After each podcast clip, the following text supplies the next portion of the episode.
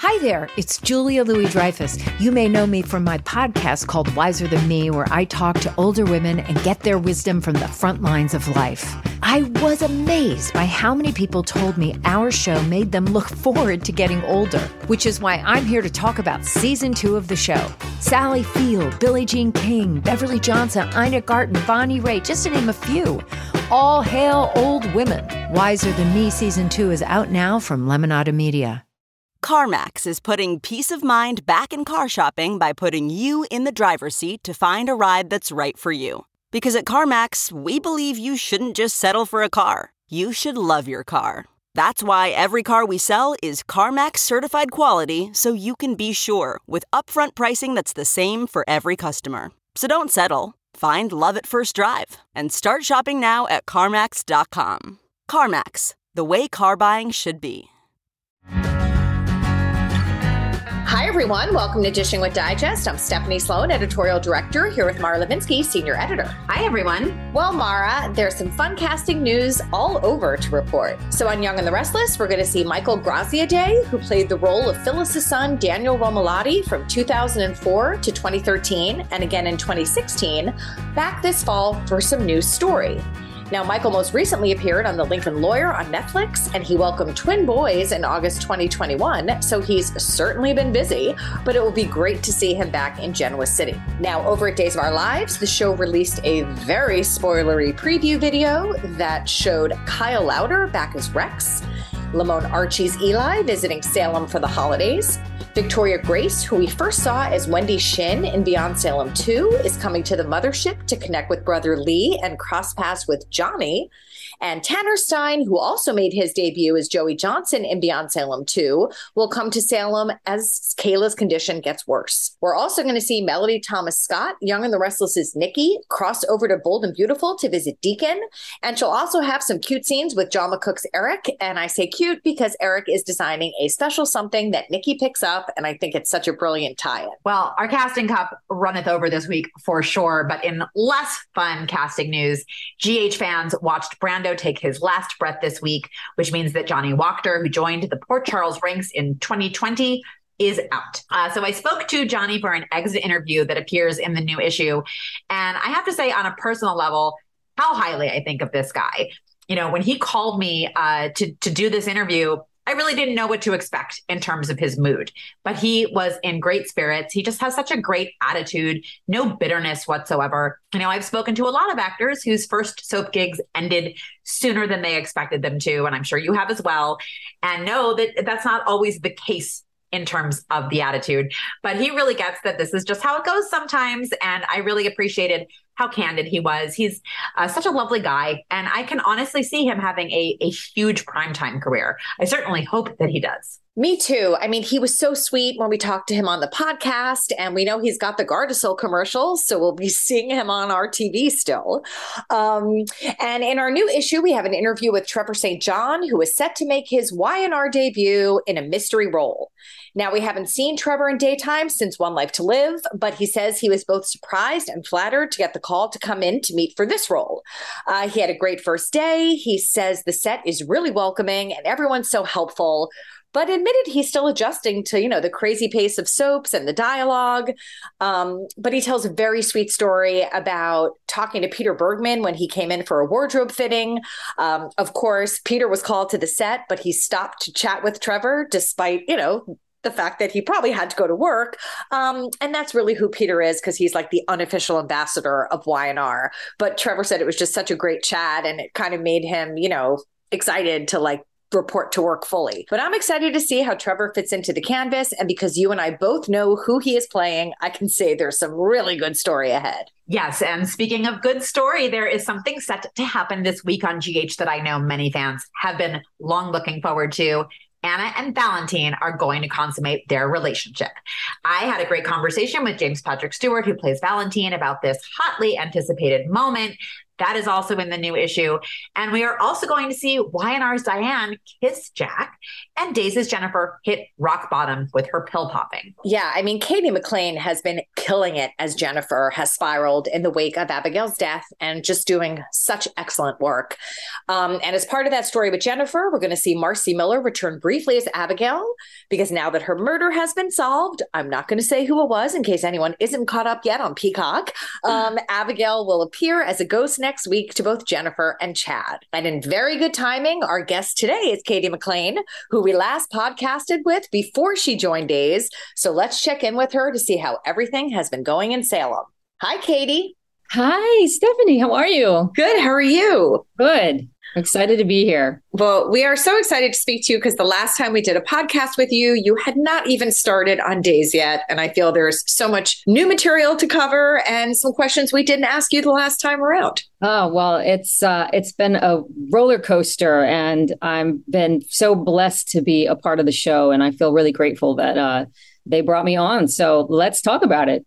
Okay, well, we're going to start. I can't believe we didn't ask you this the last time, but right at the beginning, you hail from Los Angeles and you got your start as an actress at a very young age. So tell us how you discovered your interest in performing and how you began doing it professionally. Wow. Uh, well, it was a long time ago. I started when I was nine years old. In um, I was a tap dancer and I was dancing in the Guinness Book of World Records and I saw myself on television with a, a, a ton of other tap dancers, and um, you know the cameras were going by, and I was very young. We were in a big football stadium, I think somewhere in Irvine, and um, and I thought, wow, I'm on TV. That's the greatest thing ever. And what else can I do to be on television? And a girl I knew in class did commercials, and I was like, Mom, I want to do commercials, and so uh, she got me an agent, and I started doing commercials. Um, the the desire to act came a, a bit later. I was just at first really interested in being with the Kool Aid guy, you know, eating burgers and getting paid. Like I'm on TV eating a burger. awesome. Well, if you were shooting for Kool Aid and Burger, I wonder if it came as a little bit of a letdown that I think your first commercial was for a much more dry product, which is Band Aids. yes, yes. It was Band Aids, but I got to wash a horse and I, which I don't know if that's a thing actually, but I had a soap and a, buck, uh, a bucket and a, a, soapy water and a big brush, and I was scrubbing the horse with the soapy water, and they were like, "More soap! We can't tell she's washing the horse." and I was like, "Do people do this? Is this a thing?" But um, uh, I got to be with the horse, and that was great. So I, I, I was very happy. Did you get to sing the jingle? Did they have the oh, jingle yes. then? Okay. Very nice. I'm Good. stuck on Band-Aids jingle. Yeah. I don't Band-Aid's know. Stuck on me. That's right. Holding my finger at my arm. I don't know how I hurt myself washing this horse. Because I'm a child and that's what we do. uh, well, your first big TV credit was a five episode run on St. Elsewhere. So who did you work with and what stands out to you about that gig? Uh, Christina Pickles played my mom. And the first episode was that she had cancer and um, I had to touch her boob. And that was a very weird thing for a child to be like, "Oh, here, touch my my this strange woman's boob," and I was like, "Okay." that was a weird job. Welcome to showbiz. professional. This is all very professional. And, you know, the, uh, the one uh, to be on a serious note about that, you know, my mother did end up dying of breast cancer. And now I make uh, PSAs for the National Breast Cancer Coalition, which is an amazing group that continues to um, fight to raise money to end breast, breast cancer, um, put a breast cancer vaccine you know, into play uh, and is really, you know, going great guns to make a difference. So that storyline won't be anymore on television. That's the here. yeah, yeah, yeah. It's funny how it's been. A, a, oh, well, it's not so funny, but it's been a, a, part of my life since I was very young. Mm-hmm. Yeah. Goodness. Um, well, right before you booked All My Children Are, I think the previous year, you were on an episode of Cheers, uh, playing the role of Coach's niece, Joyce. So tell us about that experience. Oh, it was a thrill. I mean, we, you know, it shot at uh, Paramount Studios. So I got to be on the lot and I saw Spock, AKA Leonard Nimoy, in the commissary. And wow. you know it was just glamour glamour major power uh you know actors. Um ted danson was wonderful lovely couldn't have been nicer funny funny as you imagine that he is. Um woody harrelson is is a lovely lovely man. Um and um everyone was just very kind to me. And so i uh I was totally terrified. I was 16 years old and I would was taking a lot of acting classes at the time and so I would do lots of preparation behind the scenes which they weren't used to. so I was doing a lot of ha ha you know uh, like shaking myself out, you know, uh, you know, doing all these vocal exercises. You can imagine 16 year old and they were like looking at me like okay, like she's about to go on and do Shakespeare, you know, and this is a sitcom, girl. So you can just take a breath. Um, but it's it's what I I wanted to be my best. I wanted to do my best. And so, you know, I went all the way. But, yeah. Well done. well, well, you came into the soap universe in a big way when you assumed the role of All My Children's Dixie in 1988. Uh, the last time you were on the podcast, we asked you about working with David Canary, who's Adam Dixie married. But this time around, tell us about working with Julia Barr, who played Brooke, whose marriage to Adam unraveled when Dixie got pregnant. Mm, I'm so glad that you talk, you're talking about Julia Barr because I feel like Julia never really got enough of her light you know her spotlight really uh, uh, was um, not as bright just simply because she was around so many very very bright people. And uh, she's just an incredible talent uh, again funny witty way drier uh, humor than you think that she's going to have. Um, and it was you know she she was a a total professional but the character that she played was a businesswoman and there weren't that many business women in that era, like 89, 90, uh, yeah, 89, 90, 91, like on television being like, that's, that's her job, you know, woman with, uh, uh, heading a corporation, like her husband heads, heads a corporation. It was always like, oh, we're married now, you do the job and I'll stay at home. And that's my dream. Um, so I really loved that that Julia took that character and made her very complex and and real as you know i think she was very much ahead of her time um, uh, and she was just always incredibly kind to me which i also appreciated over many many many years um, uh, always wanting good things for me. And uh, she even came to see my play that i directed in 2018 so we have a long long friendship and um, i just i just love julia. And i think any show would be lucky to have her if they thought to bring her back. I put in a plug for julia barr we here, here. co-sign yeah. that absolutely. Yeah. So when Dixie married into the Martin family, which, as we know, she did many a time, Joe and Ruth became her parents-in-law. Tell us what comes to mind when you think about their portrayers, the late Ray MacDonnell and the late Mary Fickett starting with Ray? Um, well, again, Ray was incredibly dry humor, and no one could make Michael Knight laugh more than Ray MacDonnell. I'm sure you have talked to him about this, but it was incredible to see Michael peel over, falling off the sofa in laughter with things that Ray would do. And, you know, I was sort of young and I was like, I'm not quite sure I'm catching all of what's going on, but uh, I really clearly there's a there's a there's something happening here because Michael is losing it. Um, and I, you know, Ray was uh I think he'd been on soaps for so long playing that patriarchal character. The dryness that he would bring to that was just wonderful. I, you know, I, it's funny when I think about soaps. Like, do do we have the patriarchs like we used to? Like so much? I'm not, not, not, not so much. Yeah, yeah. They were like the the the the center of the show with the like the moral center. You know, mom and dad, Joe and Ruth, and Mary Fickett was uh uh she was tough on me sometimes. You know, she was a professional and wanted me to show up totally 100% as a professional on time, know your lines, be ready to go, take a position.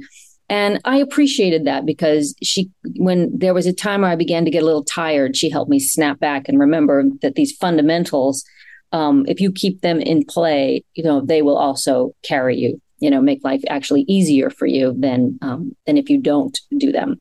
So uh, just, I feel so grateful to have been able to work with those people. You know, they had illustrious careers even before they started on the soap. So, um, mm-hmm. you know, it's, a, a, I feel like I've bridged that gap between an era of you know the 50s where you know in the se- in 60s and 70s and and now I'm, I feel very fortunate to have been a part of all that well, Dixie's brother on the show, the dastardly Will, was played by James Patrick Stewart, who is now GH's Valentine. So he speaks in the most glowing terms of you, and you should feel no pressure to return the favor when we ask. But what stands out to you about working with him? oh my gosh. Well, when Patrick first came on the show, I mean, he was a firecracker. He was full of wildness, um, which I totally enjoyed um, and was also completely annoyed by. Uh, because I've been given so much discipline, like here, stay in the lane, stay in the lane, stay in the lanes. Um, and he was always trying to bend the rules and break the rules. He stepped it up and he was like, now I have a point to prove. I'm going to prove that I am an excellent actor and stop screwing around. And that was magnificent to see him take that, make that turn, you know, and, and to be witness to that. It was his talent was always obvious he had uh, a, a, very unique talent and a unique take on things. So um, I think uh, he was able to funnel that and focus that um, by his own choice to you know get do a character so well he got an emmy nomination. So i thought that was a wonderful arc to be able to see. And then just in life you know he's been my friend you know for 30 some odd years. I've known him forever. And to also see him through his ups and downs and then taking on this character on General Hospital. It's been wonderful to watch him completely own it and step up to the mark on every level. Um, and I'm I'm just so happy for him. He's uh, he's a funny, fun, uh, dedicated, disciplined man who um, really brings uh, his his integrity to the fore with his work. And uh, I think there's if there's any kind of compliment I could give him, that it would be my highest compliment would be uh, on his on his personal integrity in his in his work and in his life. I have great admiration for that. I love that. Did you ever uh, have to share a dressing room and all my children? And if so, who were your roommates? Uh, I did right in the beginning for a period of time with Rosa Nevin, who was first Rosa Langschwadt. I was like, that's your actor name? And, and she Cecily to Maurice Benard's Nico uh, when he was on uh, on All My Children before General Hospital. Rosa is another lifelong friend who I am just so grateful to know. Extraordinarily funny um, and uh, and just a, a, beautiful human being. I, I mean, sharing dressing rooms. You know, I think she helped me ground myself. I was terrified when I started All My Children, as I think most young actors are when they start a show that just absolutely no idea what to do um, other than show up, learn your lines, stand there and try not to faint in front of the bright lights, you know, and just deliver them. Like, am I here? Are you here? Or is this happening? Am I, this is my dream come true. What do I do? Uh, just overwhelmed. And her uh, humor and her kindness and her being so funny and like, oh, come on, babe. Oh, come on, hon. Relax, you know, take it easy, girl. We're not, this is not rocket science, you know she was uh she just helped me so much. So i i love her so much. She's great. Well now you have been on four different shows. So can you rank your dressing rooms for us from best to worst? That's a really good question. Um, I would say always all my children had the best dressing rooms, um, especially when they moved from 66th in Columbus to 66th or 60, 67th in Columbus, I think, and to 66th and West End into the big corporate building. Mm-hmm. They were very big and they had like a lounger and a sink and a closet and uh, that was a most that was a really nice room. Um, so that's best. Uh, isn't that, oh well, it's the truth. Um, let's see. Uh, I think second would be um, would be uh, as the world turns. We had to go way out to Brooklyn, um, but the rooms were reasonably nice. They were smaller uh, and clean. Uh, third would be Days of Our Lives. I'm usually moved around to different people's dressing rooms. Um, they're older. It's a very old building, and uh, a little upgrade would do wonders. But it's but it's still okay. You know, it's it's people keep their rooms very nice and clean, and they've cleaned them, keep them nice during COVID. Last, if you wouldn't believe it, is Young and the Restless.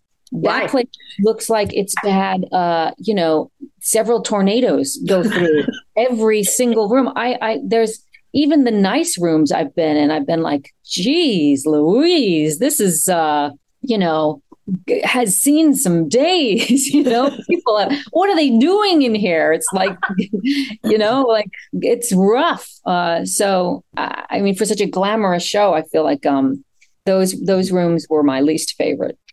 Well, they're turning 50 next March. Maybe they'll get a little, you know, refurbish for the golden anniversary. they deserve it. They really do. Uh, working hard for 50 years, you know, how about a new mirror? new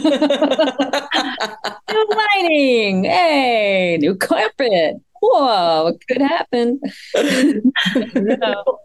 Well, I feel like one of the through lines that's come up for almost every name we've discussed from All My Children is humor and the good humor they had mm. backstage.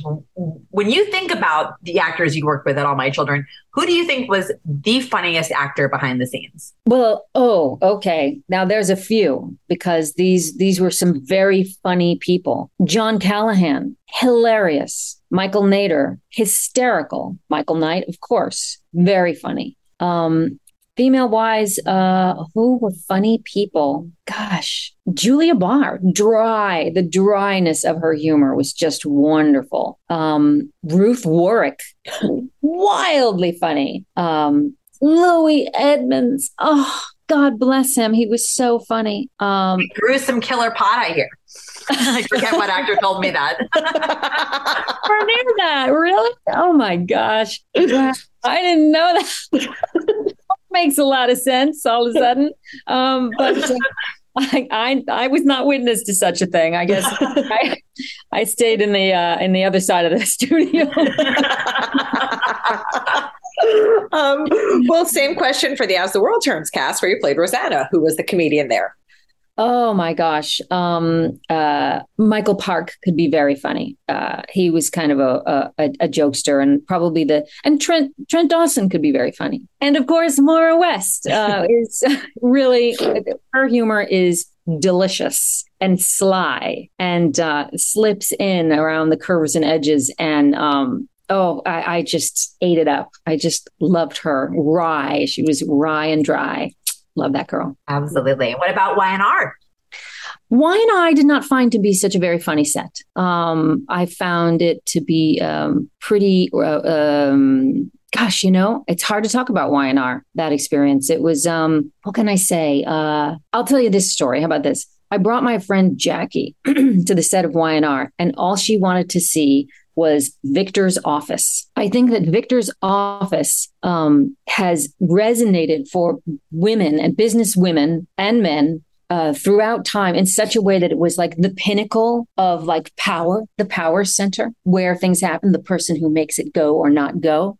And uh, she had got to sit in Victor's chair, and you know just what that meant to her. It was it was so wonderful. I was like, oh my god, Jackie, I had no idea you were such a Y&R fan, and she's a huge business person herself, like massive and this soap must have had this massive influence on her about what could be and what what her life could be um so i love that about Y&R um i love that it's it's it's influence the glamour of that show and that the the glamour influence on people who aspire to be something you know greater than where they came from and and when soaps act like that i just think they do uh, do a wonderful service dixie was uh, infamously proposed to by tad while he was wearing a chicken suit and when the show was going off the air, Dixie donned a chicken suit herself. So I have a two part question for you.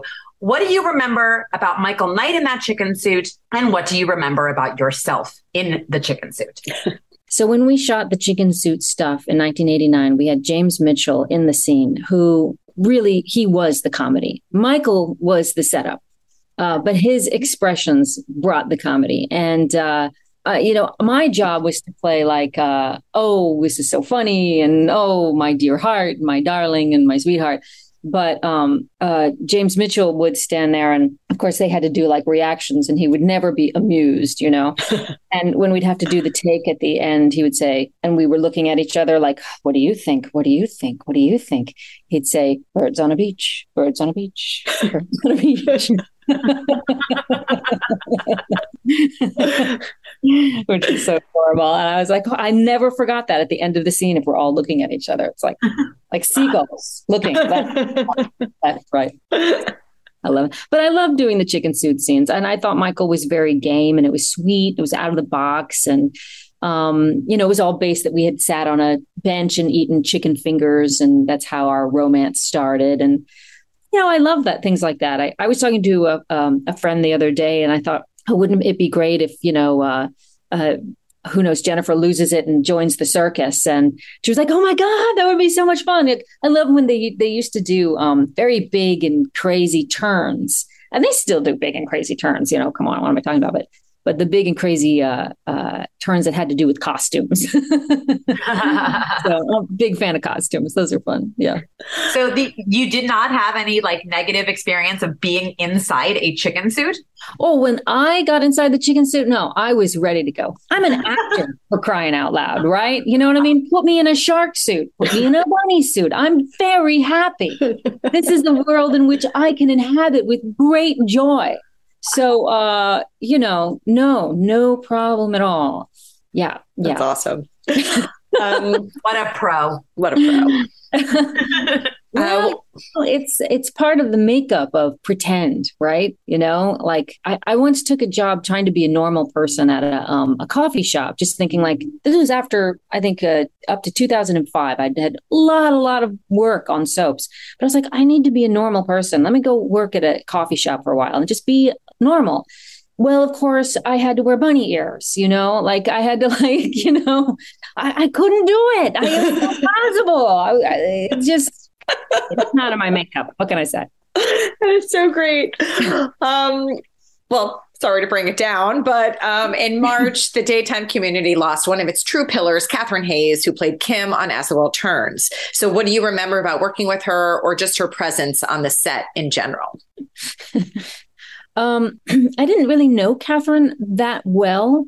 I knew that she was a very spiritual person and um, and that she was a very uh, ethical person, and I admired that about her. Um, and I was very sorry to hear that she had a, a, very bad illness and that took her. And um, but she had a grace and a very long history um, of that show, and I think that uh, that she will be remembered and it's beautiful that you asked about her. And it's it's important i think for for some of these great soap actors of the past to continue to be remembered. It's they really brought a lot and it is so much work. Um, it's so much dedication the day after day you know five days a week you know years and years in a row. Um, it's wonderful what you guys do to honor these um, these veterans and and their memory. And um, I truly hope that the the companies that own these shows, you know, see the value in it and, and bring them back to these. Uh, you know, the the they have so much material. It would be so incredible to watch a a, a season from 1950 or 1960. Oh my God, the work that was done really great. So you know, there there's talk about Peacock getting the entire Days catalog, no. and the only thing missing is season two because it was lost in a fire. but I would love to start at the beginning in 1965. I think it would be a gift. Right? Wow. Oh my God. Totally. Totally. Uh, I mean, I, I always say I watched an episode of Dark Shadows when I was younger to try to, and it hit me like, in this studio that I'm working, these flats and these characters were doing that kind of work. And, you know, it's not, it's like live TV. It was live TV back then. Um, or I think there was Studio, Studio 50, I think it used to be called. And they would do live television, uh, like, like a theater piece, you know? And I've always thought that's what soaps kind of grew out of with their own romantic bent. And it, it, it has, um, it's exciting. It's exciting to see what people were able to do live uh, into people's homes, like in the moment. I, I, I still think that's one of the most uh, thrilling um, achievements in, in television history. Oh, absolutely. Mm. So let's move on and into some days of our lives. It was in uh, September of 2020 that you began airing on Days as Jennifer, but tell us how you were approached about the role. Well, I think it came through an email to my manager, and then my manager gave me a call and said, hey, or forwarded the email to me and said, Are you interested in this? And I was like, Am I interested in this? Like, what? Are you kidding me? What? What is out of the blue? I mean, it was during the pandemic. And um, I was like, why? Well, she's not coming in and she doesn't, it, uh, what's, what's the story? I mean, because this is an iconic character, an actress that it's played, has played the part for over 20 years. Um, and I thought, well, okay, it's COVID. I get it. Flying and kids and everything at home, new babies at home. I get it. That's, that's a choice that I understand, you know, wanting to, to protect the health of everyone in your family. Uh, by not traveling. So I was like, yeah, I'll do it. I'm like 15 minutes away from the studio. 100%. This is easy for me. It's everything is being done in a safe fashion. So, um, you know, it was a, it was a no brainer. Um, and uh, uh, so I was excited. I was very excited, very happy to be asked. Well, you really hit the ground running with that storyline. I mean, you kind of came in in a very intense period in Jack and Jennifer's relationship. So, what was that like for you? You didn't really get eased into things, I feel. Um, you know, it really wasn't a problem. Like I did my homework. I watched a lot of shows with uh, Jack and Jennifer, um, and uh, Matt and Missy, and you know, it. I was like, wow, this is when you're working on a different show because I was doing all my children at the same time. You don't always get to see everybody else's best of. So it was a it was a joy to be like, oh my god, that's what they. Oh my god, that was doing this, and they were doing that, and that God. And uh, you know, and and Missy and I were so much at the same similar place, you know, in our lives, similar age, doing similar types of roles, you know, damsel in distress type of stuff. Um, and there's the the Matt and Missy were sort of like the West Coast Tad Tad and Dixie in a way. A hundred percent. Yeah. Right. So I was like, oh, okay, right. I get it. He's he's kind of the wild child, and she's sort of the grounding force, but she's troubled um okay I, I i get this scenario. So then it just was a matter of like picking out the differences. Like okay how are the, these two unique in this way? And what is their relationship and what's her what can i bring to it in terms of Cady you know and and to um i don't know lean into the family dynamic even more uh which that's just would be that was just my choice. Like where what choices do i have within this paradigm? And um, uh, and then of course they gave me that delicious storyline of you know he's cheating, he's he's cheated with the woman that slept with your father. Happens all the time. I'm like, when you stay with him, like I think that was the hardest thing. Like you stay with him, uh, you're so angry, and yet the marriage makes you stay with him. Okay, um, but uh, yeah, that was that was really juicy. And I also, you know, I hadn't had, let's see, the last time I'd worked on a daytime show was in 2015 on Y&R. So it had been like a, a span of a few years. I've been focusing on filmmaking and, you know, just not really driving forth the acting quite as much. And so I was like, okay, I, I get to this opportunity to show what I can do, you know, and, and uh, so I, you know, geared up all my energy to to to knock it out of the park. And you know i think i did pretty good.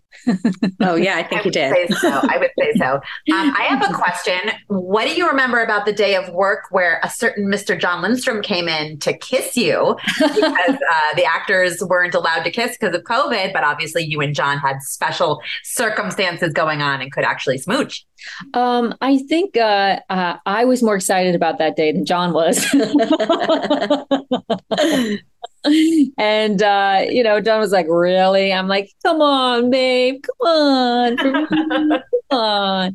And um, you know, he put up with it. He put up with it. He was he was a good sport. But it was funny to have stunt lips played by John Lindstrom. Can add that to his special his skills. That's special skills exactly to stunt lips. I've got experience. lips, lips for hire. That's right. well, they were. You know, it's so interesting to me that you've actually never originated a role on a soap, uh, just for how much of a mark you've made in this industry. Um, yeah. You know, how much of it is, do you feel like you needed to take the previous portrayer's version of a character into account when you're wrapping your mind around what you're going to do, or does it depend on the show and the circumstance? Because, as you mentioned, Missy did Days, and Cynthia Watros was Y&R's Kelly before you. Well, it's funny um, I, that I can understand how people can see that in, in all kinds of ways. Um, but for me, I don't really think about it. You know, like they're not in the part anymore. I'll, I'll get an idea of what they did, and it just seems like you know the character is so much bigger than the actor, uh, especially on soaps. You know, and I cannot in any way mimic or try to pretend to be the other actor playing that part. That would be like too many layers of of of pretending. Um, you know, other actresses have certain strengths and certain character attributes that are marvelous, and there's just no way I could could try to do what they do. So I I've tried to find where I can bring me to the role and just focus on that. Um, and it's an opportunity. Listen, you know, we're in an industry where there's there the opportunity is slim and when the opportunity knocks you know you say yes uh, because it's uh, it's a door and through that door then you can create and um, so it, it, it's an odd happenstance you know i never uh, I never really thought about it too much until someone else said, "Hey, you know, you realize every character you played was played by somebody else first? and I was like, "Oh, oh, oh, oh I guess Maybe somebody will write a character for me that's original. I hope so. Let's put it out there in the universe. Like, yeah. Had you ever met Matthew Ashford over the years before you you uh, worked as his wife? You know, it, it, we're always around. You know, the, the, many years you'd see each other, you'd see people like, oh, there's that guy, or oh, there's that girl across a crowded room, and uh, I remember thinking like, wow, that guy is talented. Whoa, he has a power talent. Um, so I was ex- I was thrilled. I was like, well, I find I always wanted to work with him. So it was like, oh my god, I get to work with Matt Ashford. It's so great. Yeah. Well, tell us about the experience of working with him. Well, he is the sweetest person. I mean, he's just a dear and he works very hard and he's very committed and uh, he worries, you know, you can tell like, oh, was I there? And I'm like, oh, no, you were there. You were there. You were so there. It was so great. So he wants to do a good job always. And, you know, I admire that. So I'll take that over like, you know, is it lunch? You know, like, is it time for, are we done? You know, like I'd much rather have the, the, the concern over having done the work to its, to its nth degree. Um, and, and, and and Matthew has that, you know, deep concern and care, and I I, I like that. I'll take it. Well, tell us about uh, working with Marci Miller, who played Jennifer's daughter Abigail, and speaks so highly of working with you. Oh, Marci! Marci's going to be a big movie star. Um, she, or we'll see her in a big television series. I just know it. She's wildly talented, and it's so funny because I remember we had a talk uh, uh, on the sort of the last day that we worked together, one of the last days we worked together before a big break. And she's like, I can see why people stay on these shows like forever and ever and ever. Like this is, there's like a family feeling and there's like a, you know, like, uh, I mean, I get to come to work, I do my job and it's fun and I know everybody. It was hard. It was really, she told me it was really, really hard to, to leave and take that, take that risk, you know? Um, and she, uh, you know, I don't I, I, don't really know what the circumstances were, but um, I, I I think she's just terrific and has such a complete, unique uh, and and grounded talent. Like a, she has a realness to her that uh, I think other people than myself are going to pick up on and um, and want to you know put put her in her stuff. She reminds me a little bit of um, Kelli Giddish. Do you remember who played Di on? On all my children mm-hmm. and then ended up on law and order for like 15 years and mm-hmm. not by the country of botswana you know like I'm sure, like, holy moly, I did not see that coming. but, um, but, she has that kind of uh, kind of realness to her that that I think will will really serve uh, a show that the right show that is is waiting for her to to find it. Mm-hmm. Um, well, when you think back about the first stretch of time you played Jennifer, you know, did it take some time for you to feel comfortable on the set and in Jennifer's skin, or did you kind of take to it right away? You know, um, once you put on the heels, you know, and you walk onto a set. Um, at least for me, it, it's it's like old home, you know. Like, okay, this is the West Coast version of of something that I know very well from the East Coast, and oh, here's the family living room, right, and the fresh flowers, and and uh, I think once I you, you kind of have to take a point of view, uh, and once you land in that point of view, and you real and I think it was the right point of view of like how Jennifer is towards her family, um, which is, you know, it was a historic point of view. It was just, it, fit, it felt very comfortable. I felt like I fit, I fit right in. And at the same time, I tried to be very careful about, um, uh, the awareness that it can make other actors uncomfortable when you when you wear the shoes of a character because it says that to their mind that they go oh i could be replaced you know? It reminds them like no one is no one is irreplaceable. And that is a very unsettling feeling for people who've been on a show for a very long time. Like we i don't like it. When i was playing dixie i was like hey nobody's gonna replace me. Not happening. Um, but uh, uh, so I tried to be very considerate, you know, of that while also taking my space and doing the job that I was I was hired to do. So I just think that um what would the fans want to hear about that? I think the the most important thing for them to know is that I try to treat that character and the actress Missy who played that character with a great deal of respect.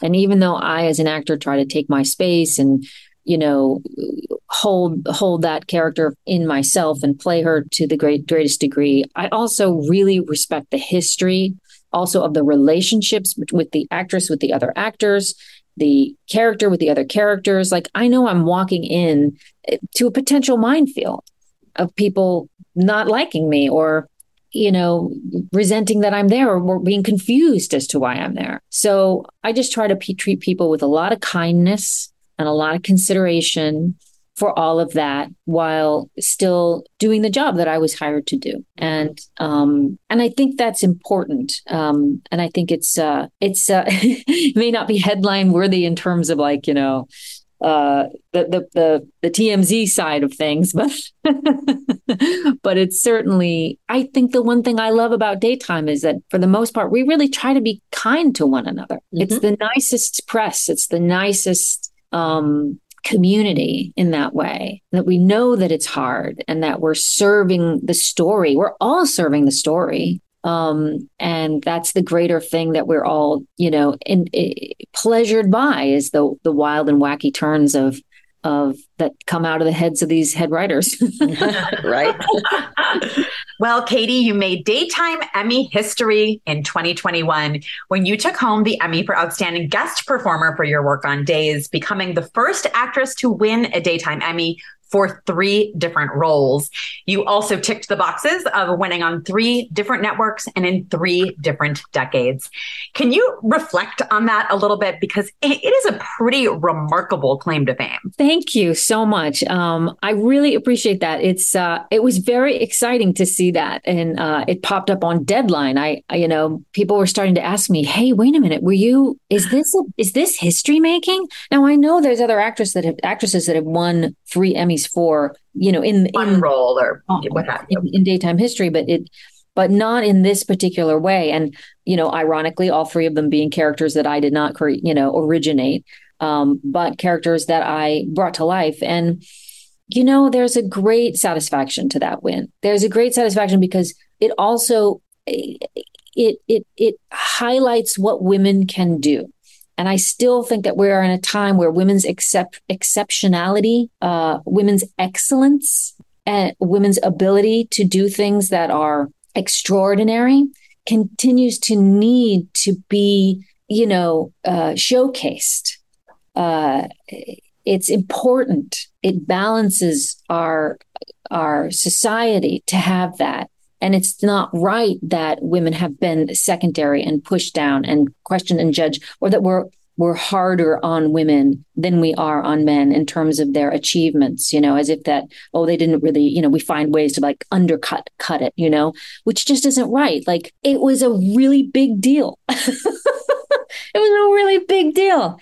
And, you know, as you guys know, like I work my butt off. I work my butt off. And I I am driven to be exceptional. I am driven to be to bring my best because I know when the light shines bright, it helps other people be bright. It gives them permission to be bright. And I'm happy when everyone is doing well. It's not just about me. I know that like deeply, but it, it also shows that like I've had a lot of things happen to me, as you guys probably know about, you know, a lot of life, a lot of people giving me a hard time and and to shine despite that gives me the greatest joy. That is my greatest uh, accomplishment, I think, to have been able to to win those awards, to do the work that got those awards, and despite all the things that happened to me, because it also shows that there is a way, there is a way uh, uh, that is worth that it's worth fighting for yourself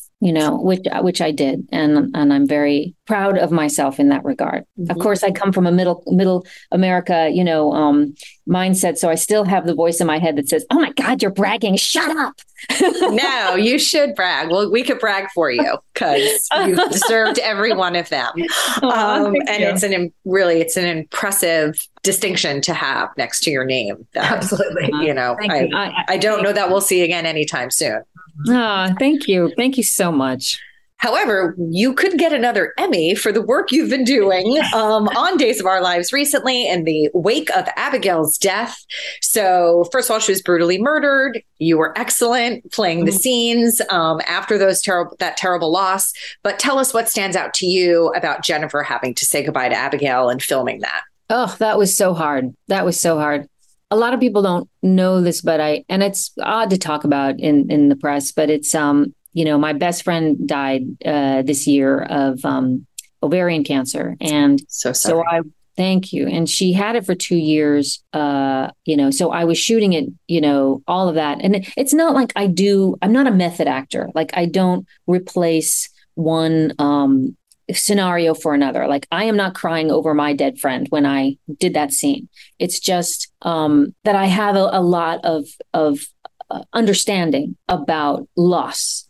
And I also think that the that scene was so it just touched me. Um, th- that beautiful girl being so brutally murdered. The whole concept of that was just it just knocked me out. You know, so uh, the, uh, the, first time I tried to to do the take, I couldn't remember a single single line. It just went out of my head, which rarely happens. I'm I'm usually pretty good on that. Um, and then uh, Albert Alarr had to come up and say, "Hey, it's okay. You got this. You know, trust the material and just go for it." And um, and so that's that's what I did. I was just like, okay, I kind of was in a zone, you know and then you just try to hang on to one thing and and ride it like a wave. That's the best way I can describe it. It's like being a surfer on a board. You can't think, you just have to go. And and that's that's what happened. And um and God bless Marci, she was able to hold still. She well, said I'm, you made it difficult. She said you touched her so much that she really had trouble not crying. I think she did. She did at, at the at, at one point, and I was like, like, oh, it's great. It's the downstage eye. They're not going to see that. Oh. Yeah, that sounds like a great uh, memoir title. Uh, so, um, you know, as the fallout from Abigail's death has progressed, we've learned that Jennifer has been turning to pills as a coping mechanism um, you know, were you excited to take on that story and tell us about your approach to playing it? I was so thrilled to get this storyline and so appreciative because, you know, they didn't have to write it. You know, they could have just focused on Chad and the family and, you know, let us become the comforting parents. Um, and the fact that they did was such a, a grace uh, to me because I really thought like how is how is this woman going to survive the death of her daughter? Like and and and how are we going to justify her able her ability to just go on? And so they really did a great job writing that and I was so so happy. Um and uh, you know, I've I've known a lot of people who've struggled with addiction in my life, and so I also it, it just works for me to to make these storylines about something other than myself playing them. So I just try to like think about other people and what the real the reality of their experience was like and try to bring it to life. And I also know that like opiate addiction is like a really big deal in America right now. And it's like there are people that are dying from it. Um, and so I was also, you know, that always really works for me. It's a key that turns doing things for others and and and helping the world in some way, and you know, uh, at least acknowledging the reality of other people's suffering. And and um, so I was just so super super grateful. And also, you know, listen, it's another chance to show people what I can do. And uh, you know, there's a thing that used to be in Hollywood, right? Like, you know, over forty ladies, you know, this you start serving tea, you know, you, you show up for a like, and how you doing, honey, kind of mom moments. And listen, I was like, okay, you know, fine. But, you know, I'm 52 and to have a great storyline like this where it like values uh, uh, the experience of a woman my age and her that she may still be struggling. She may not have reached the nirvana of perfection. Oh my God. As we were all supposed to by 50. Like we figured it all out. Oh my God. Uh, well, wait a minute. We haven't. Oh my God. Uh, so what's happening? And I also think like so many of the fans are my age, you know, I mean, or just a little bit older, or we're in the same age range. And so it, you know, like great, like give them a story with a woman that you know i mean of course there's other women on the show that that that are my age and that they're giving them stories well but to be one another one to, is great. It's very validating across the board for for me and um and and i think for others. And and so i was just super super happy to have it you know this arc. It's just and it's a good one. It's a good story. It's really well written. And um uh I just uh, I gave it one thousand percent. To honor it and and and to show again the community like listen i loved you for a very long time and grateful to, for the work that i have been given for a very long time. And i want to continue to honor that um, that you guys have been so kind to me and accepting me and having me um, you know in the community. Um, so that's this is my way of of giving back and saying you know thank you thank you thank you you know? Mm-hmm. Well, something that we're going to see without giving too much away is Roark Critchlow back in this story, who plays Jennifer's brother Mike. So, without necessarily saying why he comes back, what was it like to work with him? A, a lovely man, and I hope they they bring him back even more because he was just terrific. You know, one of those great grounded, grounded in history kind of characters. Um, uh, what a joy! What a pleasure! I, I just enjoyed him so much. Mm-hmm because you've really we've really seen her interact with a lot of Jennifer's family through the story, including Suzanne Rogers and Susan Seaforth Hayes, and it's just made it really um, kind of grounding and relevant, I would think, to the audience to see the people in Jennifer's life going through this journey with her. One hundred percent, um, and uh, boy, uh, the, the, those characters have they they bring it to the reality of it to another level because addiction affects the family. You know, they say it's a family disease. And so everyone is affected by it. It throws things out of kilter of how things, you know, should be. And um, so I, I think they did a great job with making sure that it had like it was a pebble in the water that had resonance mm-hmm. further outward. I'm curious about uh, your reaction to Days making the leap it recently made to Peacock uh, especially since you were part of the the the noble, if ultimately unsuccessful, effort to bring uh, all my children to streaming in 2013. I'm thrilled that it's uh, it's going. It's a huge change. It's a culture shift. Um, you know, the move from cable to to to an app is is just massive. It's it can't be underestimated, especially for daytime where we used to it, you know, it held up the the network, so to speak. But I think, you know, times change and I know I watch most of my television on apps now. I mean, you know, HBO, you know, Paramount, like uh, even CBS even is an app, and I think a lot of a lot of people have made that transition. So it's um it's not that hard, really. You know, uh, we have already been doing it for a while. Uh, I think it's just the the familiarity of having it on, you know, that particular way, uh, waiting for the commercial to end. You know, uh, although that may still be the case in some places, but but uh, yeah, it's just it's, it's just just a little bit of a shift, but not that big a deal, not that big a shift. You know, people are making it, and um, and I'm excited to be a part of that um, that shift. I do like um, what you know evolutions in technology, and this mm-hmm. is evolution, a growth it's not a going backward. And I think that's a good thing. Mm-hmm. Yeah. Well, before we let you go, uh, is there anything you'd like to say to the fans listening, your diehard fans for All My Children and As the World Turns, and your new fans from Days of Our Lives?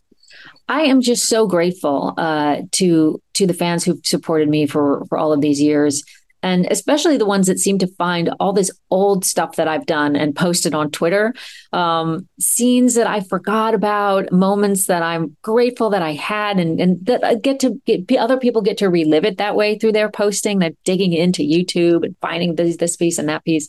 Um, and also just super grateful to the for the support um, from the Days community because they did not have to embrace me, and um, uh, and I feel that uh, more accepted and, and appreciated.